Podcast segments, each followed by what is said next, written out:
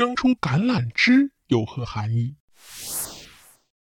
橄榄枝的典故啊，来源于《圣经旧约创世纪》的第八章。为了能实时掌握洪水的情况，诺亚呀放出鸽子去查探情况。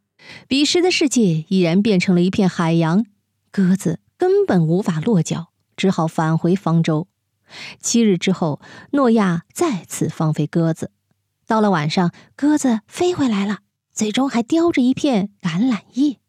诺亚便得知大陆的洪水已然退去。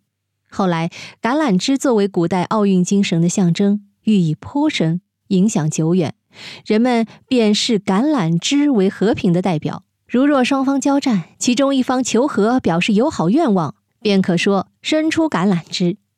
二零零六年的德国世界杯期间，葡萄牙国家队教练斯科拉里因为曾经成功的执教经历而受到许多国家足协的喜爱。一些媒体在报道这件事情时，标题为“辉煌纪录晃入眼”。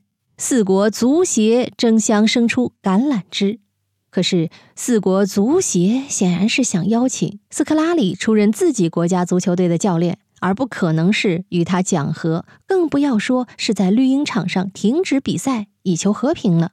因此，这里的用词因为邀请加盟，而不是求得和平。但是呢，自从那次之后，生出橄榄枝，后来也有了邀请的含义。在俄罗斯召开八国峰会时，中国也应邀参加了峰会。媒体报道时所用的题目是“八国集团向中国伸出橄榄枝”，同样适用“橄榄枝”，意思是说，其余七国希望与中国加强合作，建立和平相处、共同发展的合作战略关系。所以啊，本期故事呢，我们从这个《圣经旧约创世纪》的橄榄枝，说到如今啊，国与国之间互抛橄榄枝。已经从过去的简单层面，双方停止战争，追求和平，到了如今的互利互惠、合作共赢。看来橄榄枝在历史上也是不断有了新的含义呀。